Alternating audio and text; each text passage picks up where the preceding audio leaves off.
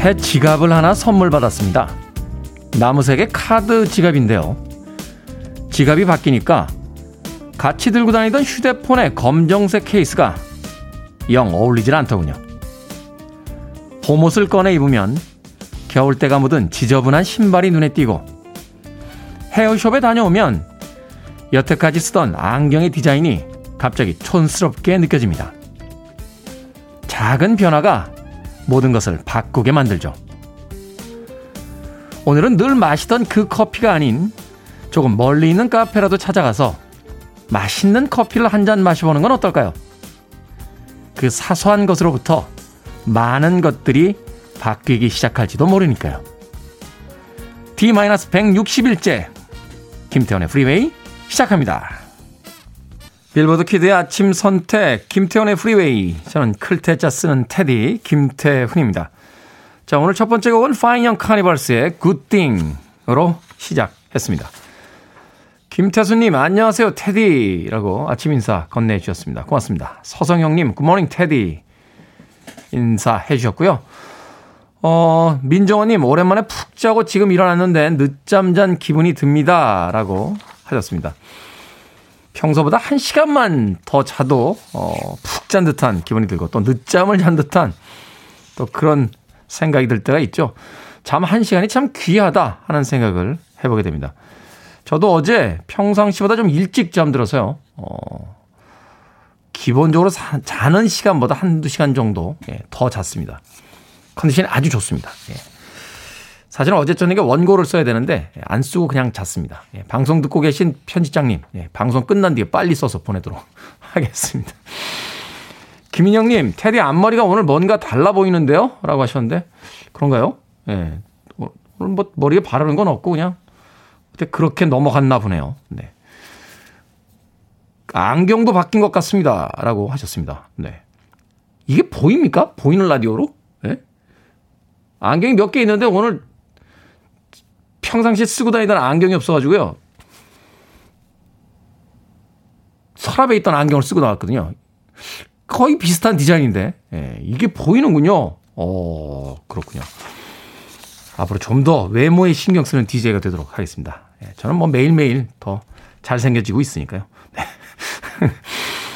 3558님, 안녕하세요. 저는 어제 봄 기운 느끼고 싶어서 미용실을 다녀왔는데 남편이 모르더군요. 아침에도 모르고 출근했어요. 완전 손에 눈물 납니다. 라고 하셨는데, 울지 마십시오. 어, 바쁜 일상에 지쳐있는 남편들, 아내의 변화 잘 모를 때 있습니다. 3558님, 그 기분 아는 제가 따뜻한 아메리카노 한 잔 보내드리겠습니다. 맛있게 드시고, 기분 푸시길 바라겠습니다. 1215님, 오늘 결혼 11주년입니다. 둘 다 평소와 똑같이 정신없는 하루가 되겠지만, 그래도 축하해요. 저녁에 만난 거 먹자고, 라고 하셨습니다. 되게 이런 기념일 때는 뭘 드시죠? 어, 늘 왜 고민되잖아요. 어, 어떤 선물을 해야 될까? 무엇을 먹어야 될까? 인생에 이벤트가 있어서 점점 더 행복해지고 또 설레는 기분도 느낄 수 있다고 합니다만 뭐 생일, 결혼 기념일, 크리스마스 뭐 이런 기념일 날 어떤 선물을 사야 되고 어떤 걸 먹어야 될까? 이런 것들도 국가에서 좀 지정해주면 어떨까 생각도 가끔 해볼 때가 있습니다. 1215님, 오늘 저녁에 뭐 드시는지 저한테도 좀 알려주시길 바라겠습니다. 자, 청취자분들의 참여 기다립니다. 문자번호 샵 1061, 짧은 문자 50원, 긴 문자 100원입니다. 콩은 무료고요. 자, 여러분은 지금 KBS 2라디오 김태훈의 프리웨이 함께하고 계십니다. KBS 2라디오 yeah, 김태훈의 프리웨이 Mr. Blue Sky, please tell us why you had to hide away for so long.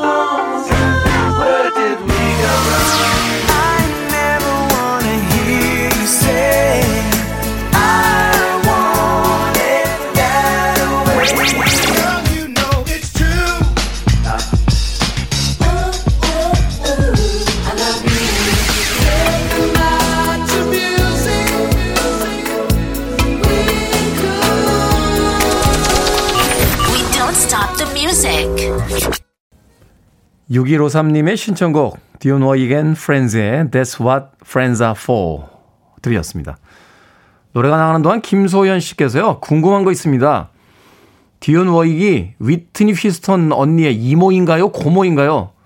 저는 이모로 알고 있었는데 어느 분이 고모라고 해서요. 별게 다 궁금한 청취자 1인입니다. 수면 부족이니까 예민해지네요. 라고 하셨습니다. 저는 이모로 알고 있었는데 바깥쪽 스탭들은 또 고모 아니냐고 지금 주장하고 있습니다. 예. 저희들이 자료를 조사해서 다음 기회에 꼭 알려드리도록 하겠습니다. 그렇죠. 이게 나한테는 이모냐 고모냐가 중요한데 다른 사람에게는 그 사람의 아빠, 엄마 정도까지는 우리가 중요하게 확인합니다만 예. 그분의 이모인지 고모인지는 그냥 뭉퉁그려서 친척이지. 예.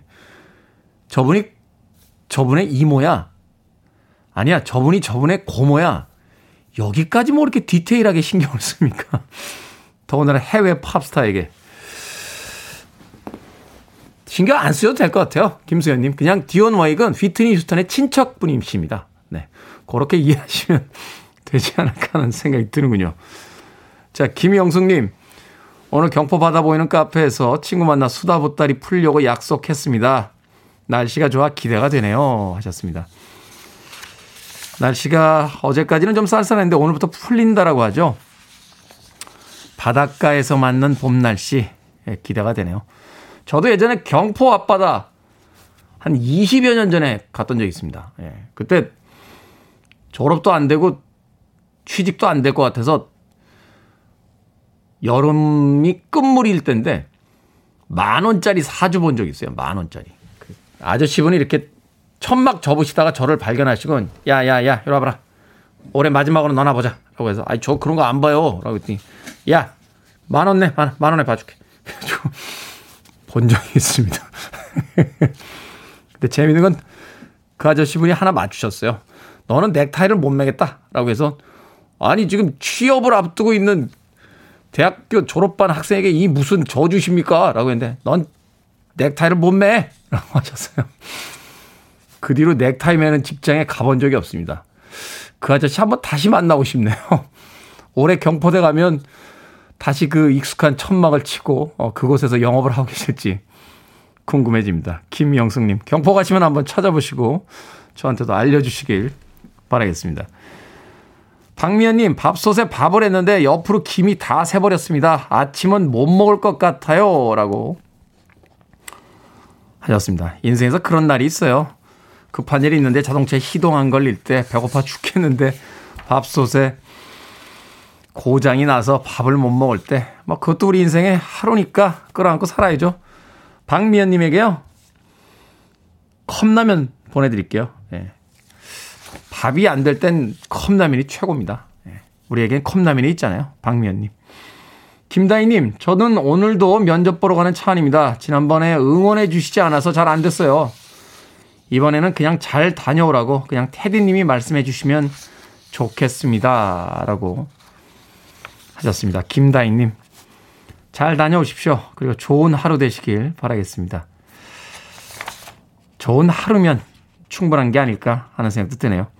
자, 8006님. 테디 2년 넘게 만난 사람이랑 헤어졌습니다. 같은 이유로 계속 싸우게 되네요. 서로 맞춰보기 위해 노력했는데 쉽지 않습니다. 취업 준비생이라 마음에 여유가 없었던 것도 한몫한 것 같습니다.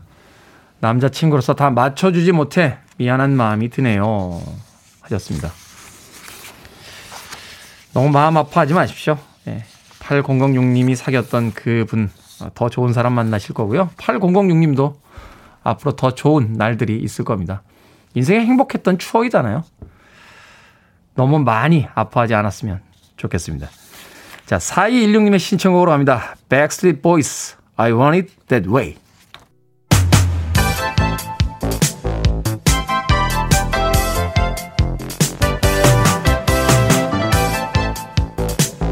이 시각 뉴스를 깔끔하게 정리해드립니다. 뉴스 브리핑 최영일 시사평론가 나오셨습니다. 안녕하세요. 안녕하세요. 자, 국민의힘 오세훈 후보가 야권 단일 후보로 확정이 됐습니다. 네.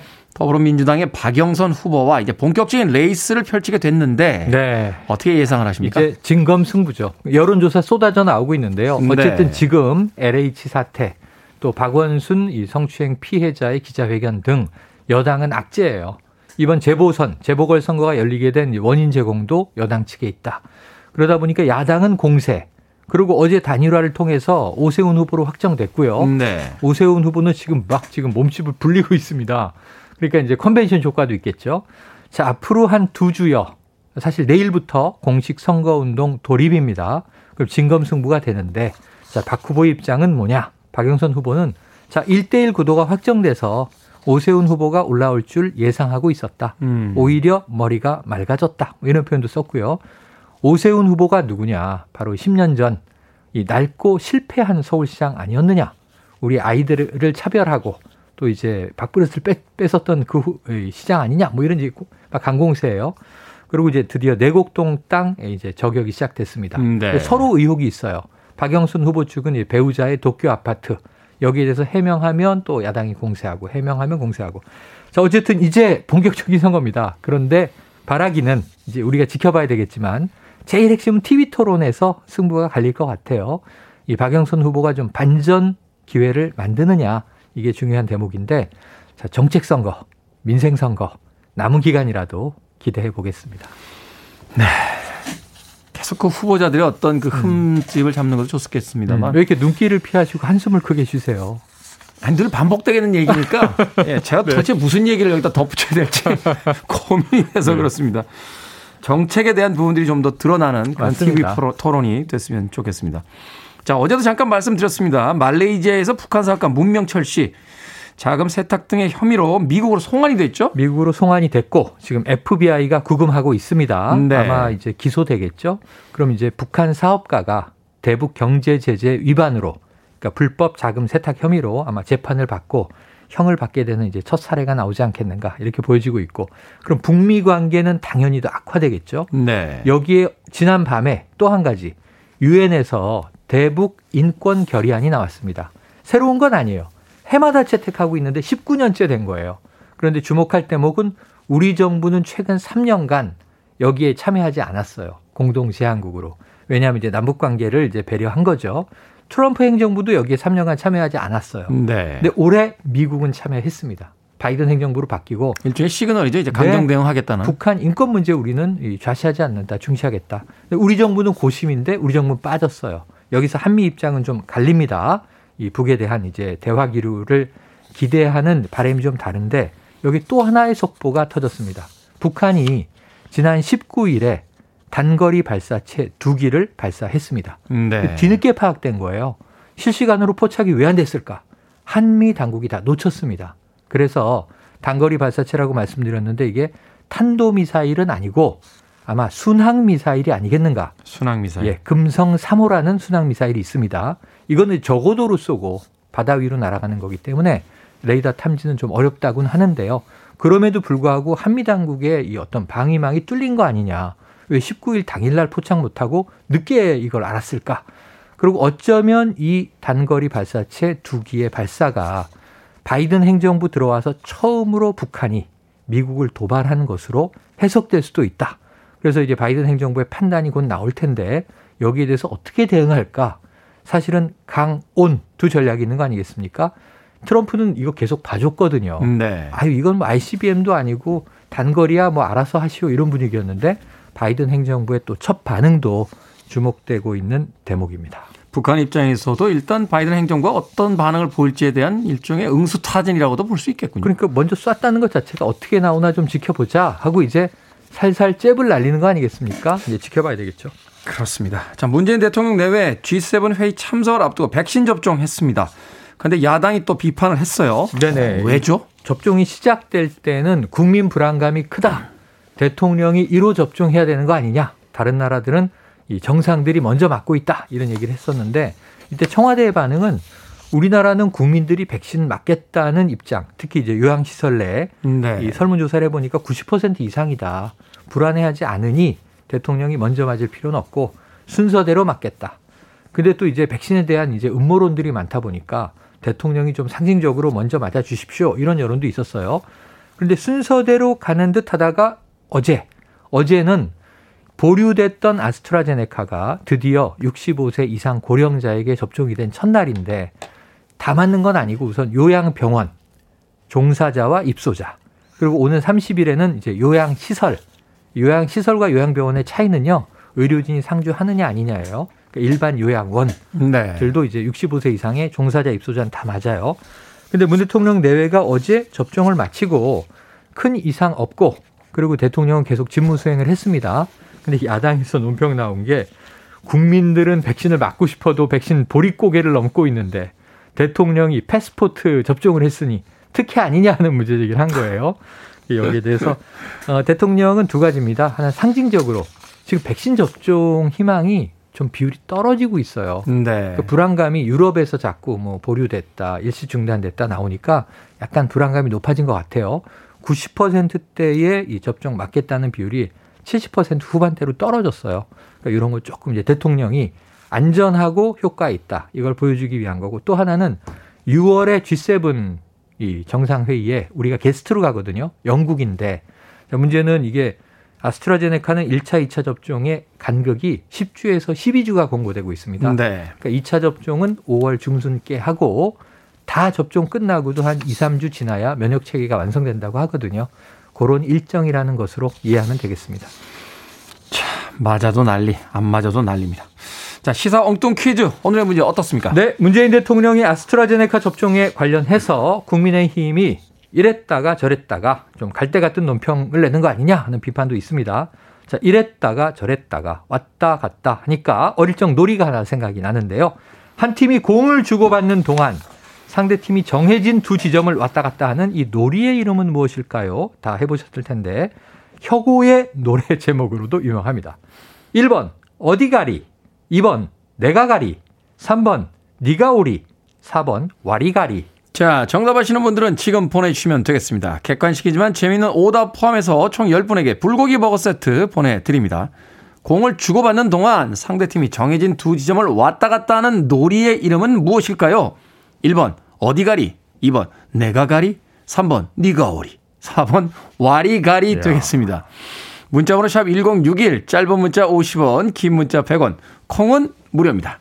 뉴스브리핑 최영일 시사평론가와 함께했습니다. 고맙습니다. 고맙습니다. 베너티 6입니다. He's so dull.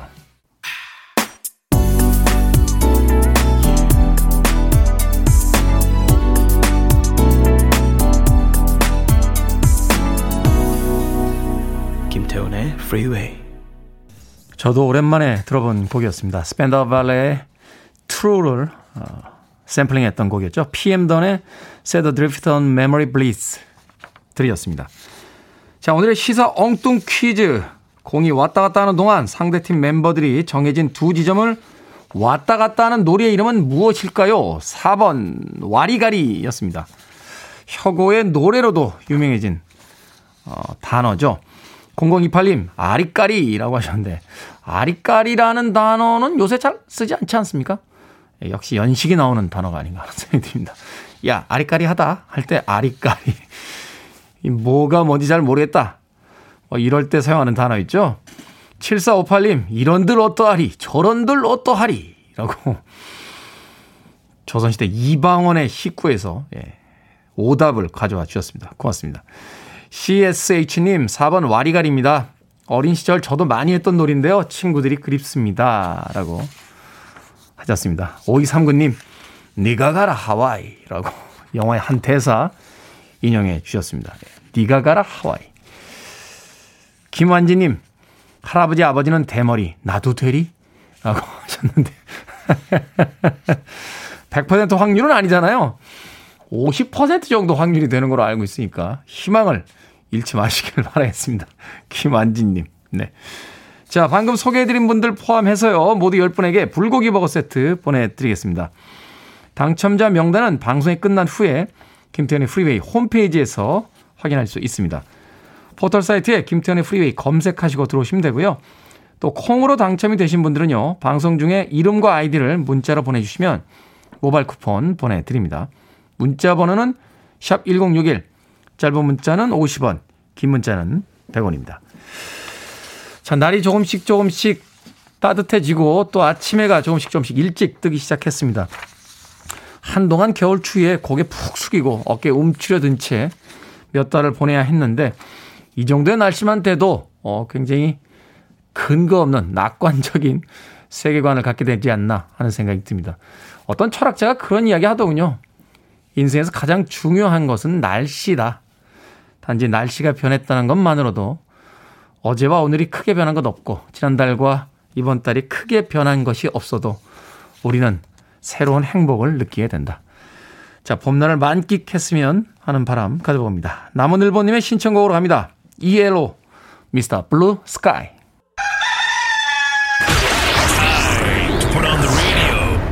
김태훈의 프리웨이 아스트라제네카 백신 접종 이후 혈전이 발생했다는 보고가 잇따르면서 일부 유럽 국가들이 접종을 일시 중단하고 있습니다. 코로나19 백신을 맞은 뒤 혈전이 생겼다는 신고가 추가 접수됐습니다. 정은경 청장님. 네. 아스트라제네카 백신 맞아도 괜찮습니까? 아니면 위험합니까? 아스트라제네카 백신 맞으셔도 됩니다. 저희 질병관리청 직원들도 모두 접종하고 있고요. 네. 유럽 의약품청은 백신과 혈전 사이에는 과학적 인과성이 없다고 공식 발표를 했습니다. 이러한 해외 평가 결과와 국내 이상 반응 사례를 면밀히 검토한 결과 아스트라제네카 백신의 안전성에는 문제가 없다는 점을 다시 한번 확인했습니다. 문재인 대통령 마스크를 하고 상의를 벗은 채 접종을 기다리고 있는데요. 자, 많은 취재진들도 관심을 보이고 있고 아스트라제네카 백신 접종을 앞두고 있는 분들도 관심 있게 지켜보고 있을 것 같습니다. 네, 문재인 대통령 공개 접종을 하는 모습을 보고 계신데요. 어, 아스트라제네카 백신입니다. 생각을 여는 소리 Sound of Day. 최근 아스트라제네카 백신을 둘러싼 논란의 일주일을 소리로 정리해 봤습니다. 정부는 방역 당국과 총리가 나서서 아스트라제네카 백신의 안정성을 보증한 데 이어 어제는 문재인 대통령이 직접 백신을 접종하면서 논란에 대해 적극적으로 대처하는 모습을 보여줬는데요. 아스트라제네카 부작용 논란에 대해서 이미 유럽 의약품청과 WHO는 안전하다는 결론을 내렸습니다. 그래서 유럽은 접종을 재개했죠. 국내 전문가들도 혈전 위험을 높이는 근거가 없다면서 접종을 권유하고 있는데요. 그럼에도 여전히 불신의 눈초리를 거두지 않는 사람들이 있습니다. 그리고 그런 의심을 자양분으로 자신의 이익을 도모하는 이들도 존재하고 있죠. 사람은 자신들이 믿고 싶은 것만을 믿으려 하는 확증 편향이 있습니다. 하지만 위기 상황에서 확증 편향은 한 사회가 가야 할 길을 잃게 만들 수 있습니다. 어제부터 만 65세 이상 요양병원의 환자, 그리고 요양시설의 입소자들이 백신 접종을 시작했는데요. 한 할머니는 빨리 2차 접종까지 받고 가족의 손을 잡고 싶다고 말씀하셨습니다.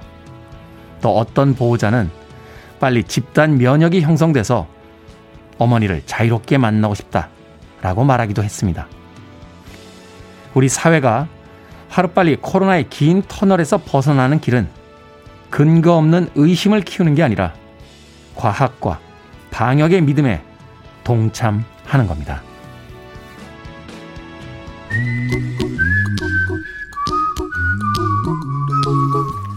대통령도 맞으셨는데 이제 걱정 없이 맞아도 되지 않을까요? 바비 맥퍼린입니다. Don't worry, be happy. You're listening to one of the best radio stations around. You're listening to 김태훈의 프리웨이 빌보드 kid의 아침 선택 KBS 2라디오 김태훈의 프리웨이 함께하고 계십니다. 자, 0748님 조우종님한테 보내는데 왜 김태훈님한테서 답장이 옵니까? 왜 그런 거죠? 라고 하셨습니다. 저한테 보내셨으니까 제가 답장을 보내드리죠. 조우종 씨는 샵 8901입니다. 네. 8901. 네. 8910? 아, 10. 예. 샵 8910. 또 잘못 알려드릴 뻔했네요. 네. 저희 쪽은 샵 1061입니다. 예. 저희 쪽으로 보내셔서 저희가 답장을 보내드렸습니다. 0748님께 잘못 오신 손님도 손님인데 따뜻한 아메리카노 모바일 쿠폰 하나 더 보내드리겠습니다. 박은영님, 테디 오늘 스타일링 500만 점 드릴게요. 멋있어요. 근데 허리랑 어깨 좀 피세요. 네, 피겠습니다. 허리랑 어깨. 이계명님, 핸드폰 충전시켜 놓았더니 아내가 내 거 빼버리고 아내 거를 꼽아 놓아서 아내 거 빼버리고 내 거 꽂아 놓았어요. 무슨 작전이죠? 아침부터. 이 개명님, 아내 거 꽂혀 있는데 빼놓고 내 거 꼽았다. 원래 내 거를 먼저 꼽았는데 아내가 내 걸 빼고 자신의 것을 꼽아 놓은 거다. 아침부터 이 부부 심상치 않은데요. 편안한 하루 되십시오. 아내와 싸우시는 건 아침부터 좋은 하루가 아닙니다. 자, 폴라콜의 음악 1부 끝곡입니다. Where have all the cowboys gone? 저는 2부에서 뵙겠습니다.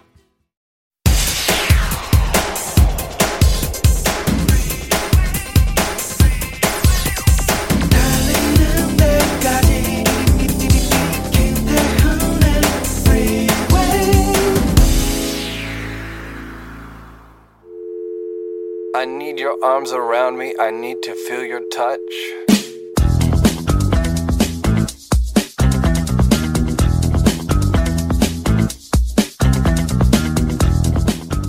조선시대 요리서 산가 요록 중 포개 만드는 법. 비계 1척, 절장 24호개. 살찐 닭 한 마리를 24, 5개로 토막낸다. 선, 어가 내연유, 즉화육, 촉수 번지. 먼저 솥에 기름을 넣고 달군 후 고기를 넣고 뒤집어가며 익힌다. 청장 진유, 화진말, 작즙, 화초 공지.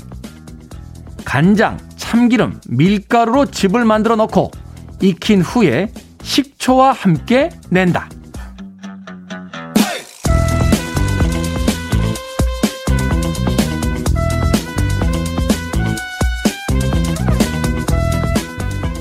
뭐든 읽어주는 남자. 오늘은 조선시대 조리서인 산가 요록 중에서 포개 만드는 법을 읽어드렸습니다. 산가 요록은요, 1450년 궁중 의관을 지낸 전순의가 펴낸 책인데요. 2001년 청계천의 고서점 폐지 더미 속에서 우연히 발견이 됐습니다. 술 빚는 법, 장과 김치 담그는 법, 과자 만드는 법 등 200여 가지의 조리법이 기록이 되어 있는데요. 그 중에서도 눈에 띄는 건 바로 한국인들의 소울푸드인 치킨과 비슷한 포개 요리법이었습니다. 1450년이면 세종대왕의 제위 마지막 해니까요. 세종대왕께서는 이미 포개를 즐겨 드시고 계셨을지도 모르겠네요. 부드러운 닭고기를 기름에 지글지글 지져서 짭조름하고 새콤한 양념을 더한 포개. 한 입 베어 물면 따뜻한 육즙이 쫙 퍼질 걸 생각하니 입안 가득 침이 고입니다. 치킨집 몇 시부터 문 열죠? 어, 아침부터 한 마리 해야 될 것 같은데. 하지만 이거 저만 먹을 순 없죠. 자, 아침부터 치킨 생각 간절해지셨을 프리웨이 가족들에게도 통큰 테디가 치킨 쏩니다. 내가 치킨을 꼭 먹어야 하는 이유 보내주시면 모두 10분 추첨해서 치킨 보내드리겠습니다. 모바일 쿠폰으로 바로 받아볼 수 있도록 문자로만 신청받습니다. 문자번호 샵 1061, 짧은 문자 50원, 긴 문자 100원. 내가 치킨을 꼭 먹어야 하는 이유 지금부터 보내주세요. Four Tops의 I Can't Help Myself. 자, 이 곡으로 김태현의 프리웨이 2부 시작했습니다. 앞서 일상의 재발견, 우리 하루를 꼼꼼하게 들여다보는 시간이었죠. 뭐든 읽어주는 남자 함께 했습니다. 조선시대의 조리서 산과 요록 중에서 포개, 오늘날의 치킨과 흡사한 요리를 만드는 법 읽어드렸습니다. 오늘 내가 꼭 치킨을 먹어야 되는 이유 보내주시면 저희가 치킨 10마리 쏘겠다라고 했더니 문자가 폭주하고 있습니다. 다 어디 계셨던 겁니까? 예. 앞에다 새싹 표시가 붙어 있는 거 보니까 여태 한 번도 문자 안 보내신 분들 이렇게 폭주합니까? 예. 사람을 이렇게 외롭게 혼자 놔두셨다가 이제 치킨 때문에 이렇게 폭주하시다니요. 눈물이 확 날 것 같습니다. 6011님, 아침에 허기지면 힘이 없으니 누룽지 먹는데 힘이 안 납니다. 치킨을 먹고 힘내고 싶습니다. 라고 눈물 없이 들을 수 없는 사연을 보내주셨습니다. 8713님, 2년 쉬었던 운동을 3월부터 다시 시작했습니다. 기특한 저에게 치킨을 내려주세요. 치킨, 치팅데이 하고 싶습니다. 8713님, 네. 8568님, 오늘 고2 모의고사입니다. 시험 끝나고 치킨 먹고 싶어요. 치킨 주세요. 하트 뿅뿅. 이라고 보내주셨습니다. 자, 세 분. 일단 치킨 당첨 축하드립니다. 앞으로도 일곱 분이 더 남아 있습니다. 많은 분들께서 문자 보내주시길 부탁드리겠습니다. 자, 아침부터 치킨 얘기에 치킨 간절하신 분들 위해서 10분께 치킨 쿠폰 쏩니다. 내가 치킨을 꼭 먹어야 하는 이유 보내주시면 모두 10분 추첨할 텐데요. 문자로만 신청해 주셔야 됩니다. 그래야 방송 중에 저희가 바로, 바로 모바일 쿠폰 보내드릴 수 있습니다. 문자번호 샵 1061, 짧은 문자 50원, 긴 문자 100원입니다. 앞으로 7분 남았습니다. 광고 후에 나머지 7분 뽑습니다. I want it. I need it. I'm desperate for it. Okay, let's do it. 김태훈의 Freeway. 리 리니어의 Sending All My Love에 이어진 밀리 바닐리의 Girl You Know It's True 였습니다. 밀리 바닐리의 곡은 89년도 2월달, 아, 89년도에 2위까지 올랐던 곡이었고요. 리니어의 곡은 90년도에 5위까지 올랐던 빌보드 싱글 차트 히트곡들이었습니다. 리니어의 Sending All My Love, 밀리 바닐리, Girl You Know It's True까지 두 곡의 음악 이어서 보내드렸습니다. 자, 뜬금없이 펼쳐진 수요일에 치킨 이벤트. 7321님, 아들이 어제 부회장 선거 나간다고 자신 있다고 아침에 신나서 학교 갔는데 두 표 받았습니다. 예, 두 표. 그래도 속상해하지 않고 웃으며 이야기하는 아들이 너무 기특하네요. 칭찬해주고 싶습니다. 아들아, 장하다! 라고 아들 핑계를 대며 네, 문자를 보내주셨습니다. 7321님. 치킨 보내드리겠습니다. 아드님과 함께 치킨 드시면서 꼭 여쭤보세요. 야, 너 두 표 받았는데 한 표는 네 거 아니냐? 라고. 그한 명이 네 진짜 친구다. 남은 한 명을 찾아라. 하면서 꼭 아들과 즐거운 이야기 나누시길 바라겠습니다. 2755님, 내가 치킨을 꼭 먹어야 하는 이유. 아내가 아이 둘을 두고 저녁에 놀러 나간다고 합니다. 이 정도는 먹어줘야 합니다. 라고, 하, 남겨진 독고, 독고 가장의 예, 쓸쓸한 감상을 담아서 또 보내주셨습니다. 눈물이 확 쏟아집니다.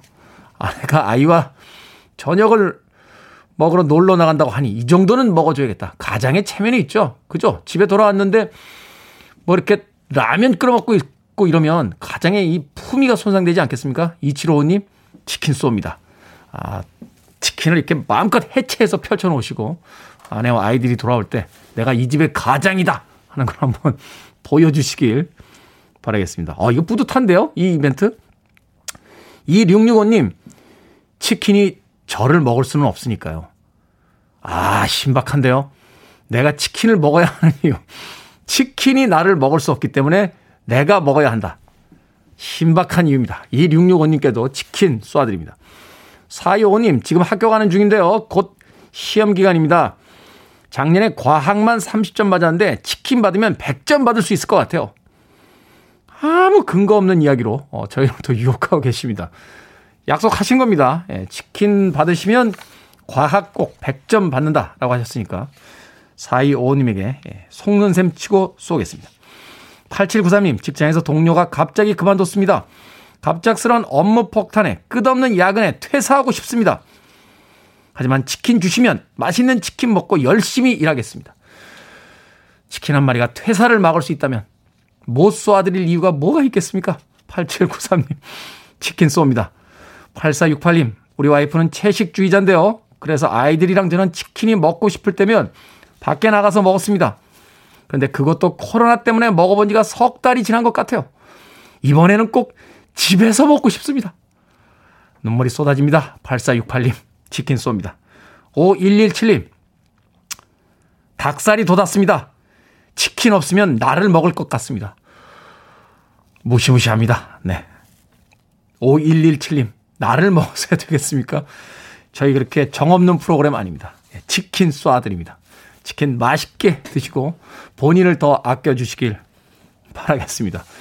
자, 뜬금없었던 수요일의 치킨 이벤트 10분에게 저희들이 치킨 보내 드렸습니다. 맛있게 드신 후에 잘 먹었다고 문자 하나 더 부탁드리겠습니다.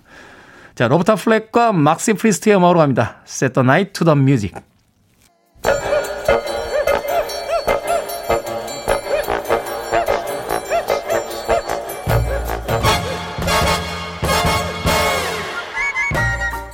온라인 세상 속 촌철살인 해학과 위트가 돋보이는 댓글들을 골라봤습니다.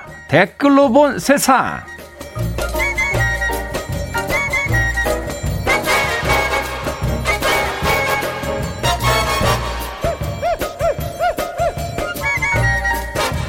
첫 번째 댓글로 본 세상.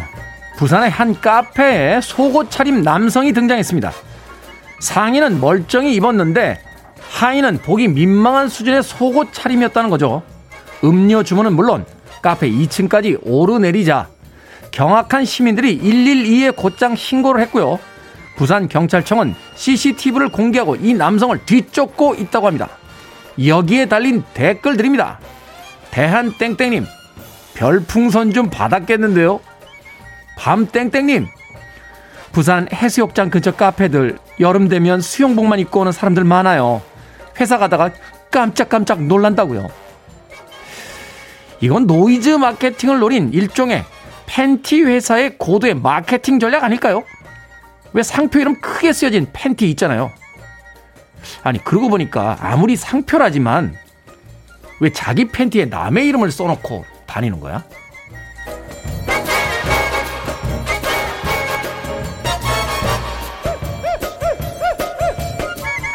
두 번째 댓글로 본 세상. 스코틀랜드의 한 마트에는 몇 년째 꾸준히 드나드는 단골이 있답니다.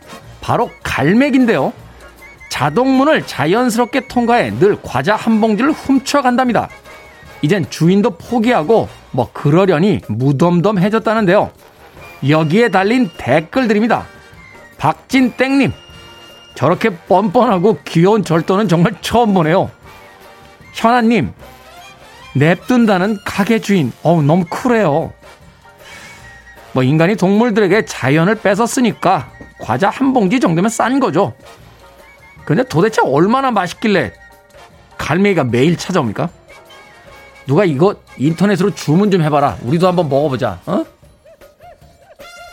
Uh-oh, we're in trouble. Something's come along and it's burst our bubble. Yeah, yeah.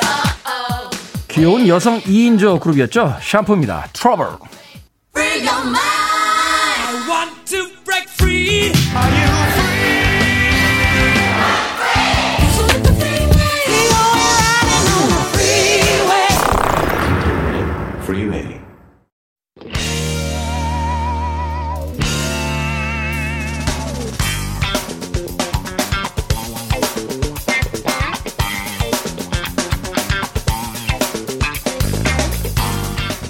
수요일 코너 약학다시 요즘 들어 입맛이 없다면 꼭 들으셔야 됩니다. 식욕을 찾아드리는 시간 철새미녀 이보은 요리연구가 그리고 훈남 약사 정지현 푸드라이터와 함께합니다. 안녕하세요. 안녕하세요. 반갑습니다. 야, 네. 두 분의 옷차림 보니까 봄이다 싶습니다. 네. 정경화 씨께서요, 홍매화 칼라 자켓에 약사님하고 코디 맞추셨나요? 멋지십니다. 라고 해주셨습니다. 네. 아유, 고맙습니다. 어제 미리 통화를 했습니다. 이렇게 입고 나오자고. 아, 그렇군요. 네. 라디오에 의상 맞춰 입고 나오기 쉽지 않은데요. 네. 자, K8011767932께서 정지훈 약사님 오셨네요. 역시 멋져요 하셨고, 수진님, 잘생김을 너무 믿은 오만한 패션입니다. 라고 해주셨습니다. 아니, 매직 아닙니까? 뭐 이렇게 패턴이 화려합니까? 네. 네? 근무하실 때도 그런 거 입고 하세요? 아, 네, 네. 아. 좋아요, 제가. 네. 그 약국이 잘 되는 이유가 있었군요. 네.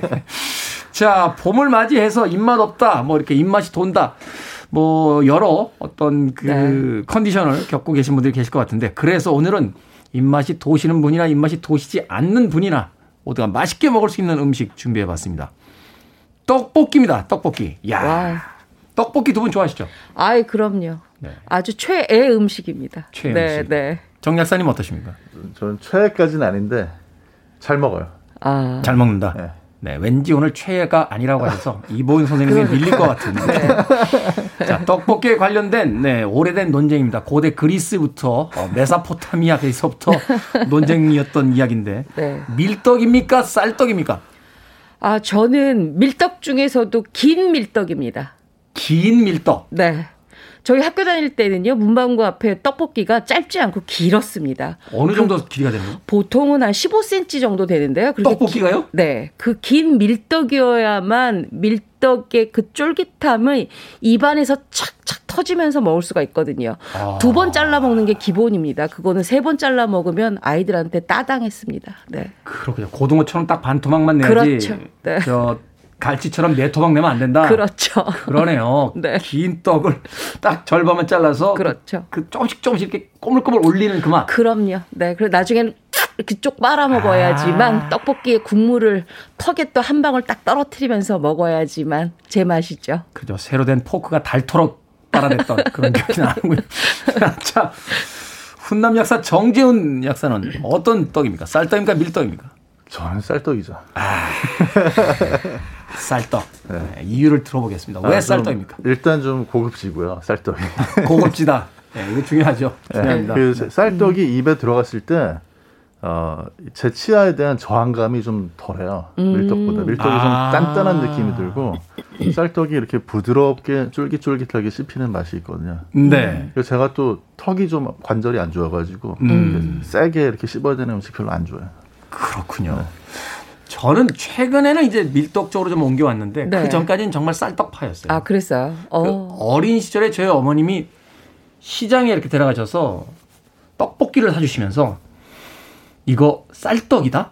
어. 라는 그 한마, 한마디에 예, 예. 쌀떡은 좋은 거, 아. 쌀떡은 고급, 쌀떡은 부잣집 아이들이 먹는 거. 비싼 거. 비싼 뭐 이렇게 거. 생각하셨구나. 이런 생각이 평생에 제 머릿속에 나와서 쌀떡을 선호했던 경향이 네. 있었는데 최근에는 그 어, 빨리 그 네. 양념이 배어들고 네. 이렇게 식감이 보들보들한 네, 그런 또 밀떡 쪽으로 어, 넘어가게 됐습니다.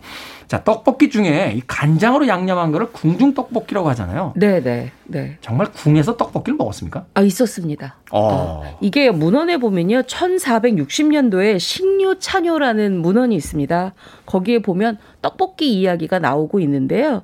어, 그것뿐만 아니라 19세기에 시전서라는 조리서도 있거든요. 네. 거기에도 떡볶이 얘기가 나오고 있는데 떡볶이가 지금 얘기하는 우리가 어, 궁중 떡볶음이라는 그 자체의 단어는 아니고 그냥 가래떡에다가 그다음에 박 오가리 있죠. 닭오가리, 네. 그거에 표고버섯에 잣, 오이 넣고 또 숙주 넣고 이렇게 먹는 떡볶이가 있었는데요.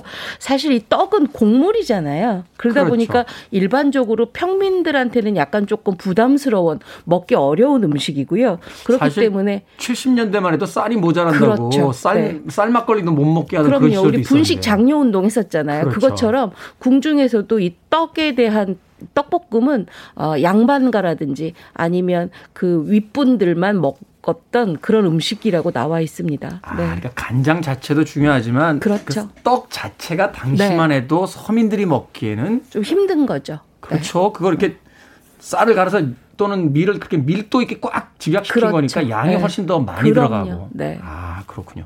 고추장도 또 비싼 고추장도 어떤 뭐 왕족이라든지 정말 좀 이렇게 집이 아주 풍성하게 잘 나가는 그런 집안 아니면은 먹을 수 없는 음식이었죠. 아 그래요? 예, 예. 고추장도. 네. 어 이게 외래에서 들어온 거니까. 왜냐하면 고춧가루가 일단은 어 저희가 문헌에는 고려 시대부터 고춧가루가 들어와 있다고 돼 있는데 조선 시대 고춧가루를 조금 많이 쓰긴 했거든요. 네. 근데 일단 우리가 지금 먹는 형태는 고추장의 형태잖아요.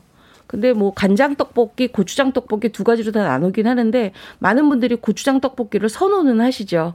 그렇군요. 이 떡볶이는 이 고추장 떡볶이는 사실 그 신문이나 이런 데 보면 마복님 할머니가 많이 이제 만들었다고 얘기는 하시거든요. 고추장 떡볶이를 마봉님 할머니가 만들었다. 네, 근데 그게 정확한 정보는 아니고요. 어. 그냥 1935년도부터 일제 강점기에도 고추장 떡볶이는 우리가 먹어 왔었다라는 게 신문에는 나와 있습니다. 네. 그렇군요. 네. 정재훈 약사님, 떡볶이가 아무리 맛있어도 네. 떡볶이만 계속 먹으면 안 되잖아요. 여기 뭔가 영양을 좀 보충할 수 있는 게 없습니까? 근데 이제 요즘은 일단 죽기 전에도 떡볶이는 먹고 싶다는 네. 그래서 그분들의 심정을 일단 헤아려야 되고요. 베스트셀러 책 네. 제목이죠. 아. 네네. 네. 영양적으로 봤을 때는 맞아요. 이제 떡볶이가 아무래도 곡물 쪽으로 너무 이렇게 편중이 되다 보니까 네. 물론 거기에도 단백질도 들어있고 하지만 이제 탄수화물만 너무 많이 섭취하게 되는 건 있거든요. 그래서 잘 보시면은 그러다 보니까 영양 보충 좀 시켜줘야 되겠다 해서 거기다가 달걀도 넣고, 넣고. 삶은 달걀. 그 다음에 이제 어묵도 곁들이고 어묵도 곁들이고. 네. 완벽한 음식이 됩니다. 아, 그러고 보니까 최근에는 거의 양배추라든지 파 이렇게 많이 넣어서 이제 채소까지 곁들여서 먹는 그렇죠. 그 완전 맞아요. 식품의 형태로 이제 네. 먹게 되는 그런 어떤 조리법이 있는데 그 정도면 충분하다. 아침부터 떡볶이 먹고 싶어지네요. 약간 지금 정지영 약사님 있잖아요. 네. 방송에는 지금 뜻이 없고 아 빨리 나가서 떡볶이 떡볶이, 먹어야지라고 먹어야 지금 음. 약간 분식집으로 이미 지금 의식은 가고 계신 듯한 느낌이 드는데 오빠는 풍각쟁이야 하는 노래가 있습니다. 이 노래 과거에 나왔던 아주 오래된 노래인데 이 노래 가사에도 이런 가사가 있다라고 그래요. 불고기 떡볶이는 혼자만 먹고 오이지 콩나물이면 나한테 주고 오빠는 욕심쟁이 오빠는 심술쟁이 우후후라고 그만큼 떡볶이는 그 당시에도 이제 맛있는 음식이었다라는 네. 것을 알 수 있는데 저는 개인적으로 이 음식이 맛있기도 하고 또 한편으로는 소박하면서도 간편한 한 끼 음식이 되기도 하고 맞습니다. 조금 호사를 누리면 어 순대라든지 튀김하고 같이 어울려서 먹어도 굉장히 맛있는 그럼요. 음식이라 네. 많이 먹게 되는 게 아닌가 하는 생각이 네. 드는데요. 왜냐하면 이 떡볶이가 갖고 있는 국물 양념이요. 굉장히 다양한 음식들을 이렇게 포함할 수 있는, 포용할 수 있는 맛이거든요. 우리가 김떡순이라는 요새 세트가 나오잖아요. 음, 네. 예, 떡볶이에다가 김, 밥? 김밥, 그 다음에 순대. 순대는 꼭 찍어 먹어야 된다고 하는데 그 국물 맛이 굉장히 달콤하면서도 짭조름하면서도 입에 착 달라붙는 그 맛 때문에 많은 분들이 매력을 느끼시는 것 같아요. 네. 정재현 약사님은 그 튀김을 떡볶이에다 이렇게 담궈서 드십니까? 아니면 찍어서 드십니까? 김말이 김말이를 담궈서 먹습니다. 김말이. 아 정말요? 아니 오늘 오늘, 오늘 배고프세요? 약간 기- 기운이 어. 없어. 아니, 원래 배가 안 고팠었는데 여기 오니까 갑자기 배가 네. 고파지네요. 근데 이 오빠는 풍각장이 노래 가사를 보면요. 아무튼 간에 불고기하고 떡볶이가 그 당시에 사람들이 더 선호하는 음식이었다. 음. 오이지하고 콩나물보다는 더 먹고 싶은 음식이었다. 이제 그 당시에도 이게 정말 그 분식집이 아니라 음식에서 1위 자리였다라는 게 나와 있죠. 그러니까 여기에. 불고기와 네. 견질만한 네, 음식이다라고. 왜냐하면 그렇죠. 불고기하고 떡볶이는요 사실은 굉장히 귀한 음식으로 취급을 받았기 때문에 아무래도 오이지 콩나물보다는 훨씬 더 귀하게 예, 말씀들을 하셨죠. 그 마음 같아서는 오늘 저기 쌀떡볶이로 여기 댓글 달아주신 분들한테 제가 치킨을 쏘고 싶네요. 어머. 네. 마음이 마음이 그렇다는 거고. 마, 마음만 받도록 네. 하겠습니다. 네, 지금 약간 흥분 상태신데 음악 한 곡 듣고 와서 계속해서 떡볶이에 대한 이야기 나눠 보겠습니다. 버스터 포인덱스터입니다. 핫 핫 핫. 매운맛 느끼고 계십니까? Are you feeling hot? 이라고 묻고 있습니다. 버스터 포인덱스터의 핫 핫 핫. 매운 떡볶이 이야기하면서 틀어드린 곡이었습니다. 자, 빌보드 kid의 아침 선택, KBS 2라디오, 김태훈의 프리웨이, 절세미녀 이보은 요리연구가, 그리고 훈남 약사 정전, 푸드 라이터, 약학다식 함께 진행을 하고 있습니다.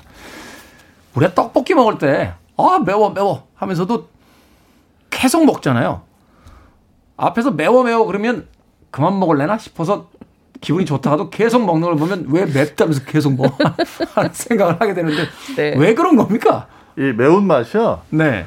캡사이신 매운맛이라고 그러잖아요. 고추에 들어있는 고 캡사이신이라는 성분이 온도감을 자극해요. 온도감. 온도감. 온도감? 네. 아. 43도 이상의 조금 뜨거운 온도.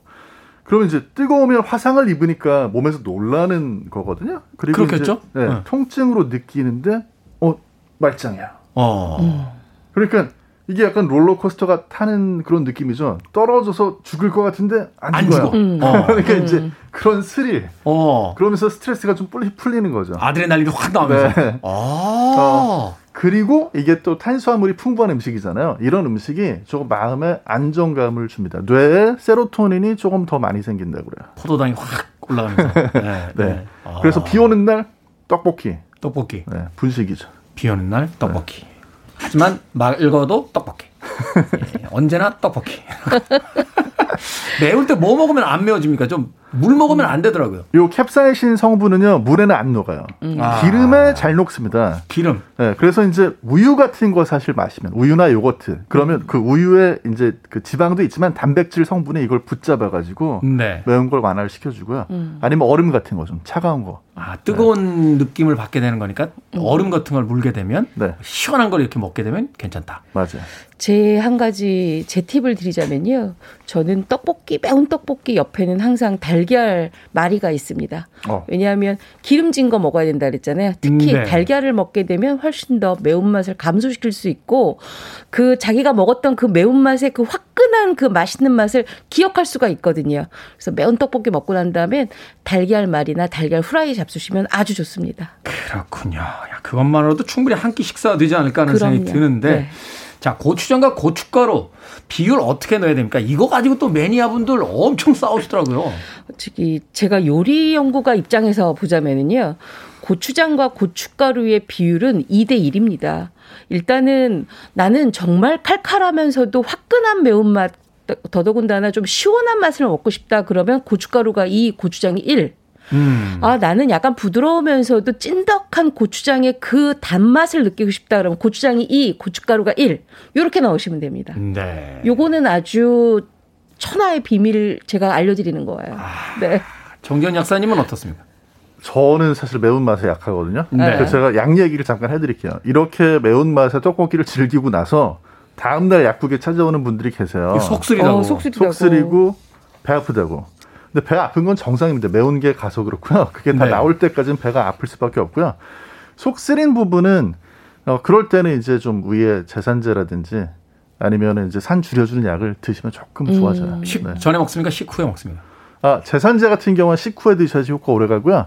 산 줄여주는 알약이 있거든요. 알약. 그 경우에는 식전 식후 관계없이 그냥 하루에 한 번에서 두 번 드시면 됩니다. 네. 제가 얼마 전에 그 건강진단에서 여- 경미한 위험 판정을 받았는데 떡볶이를 먹을 때 그 후에 제산제.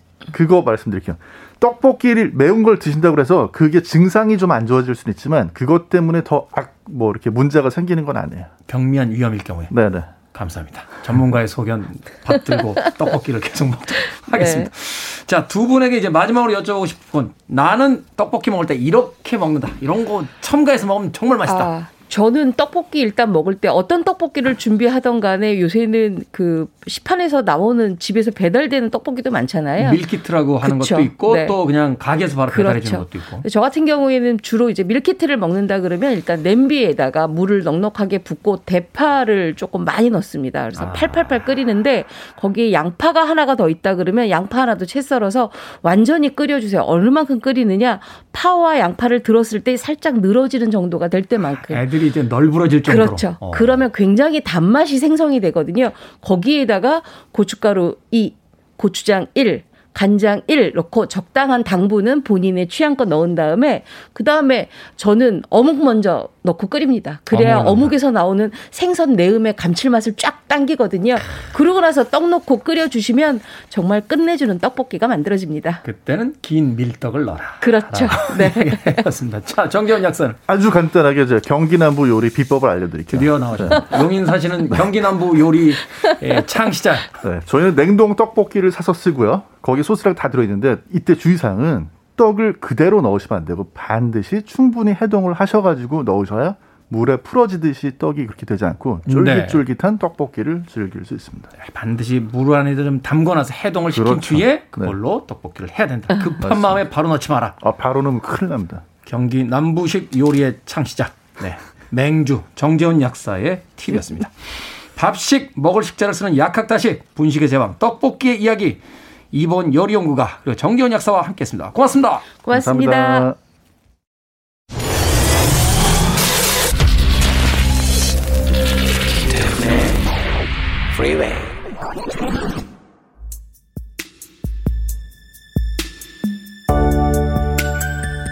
KBS 2라디오 김태훈의 프리웨이 D-160일째 방송 이제 끝곡입니다. 샤니스입니다. Saving Forever for You 이 곡 들으시고 편안한 수요일 시작하십시오. 저는 내일 아침 7시에 돌아옵니다. 고맙습니다.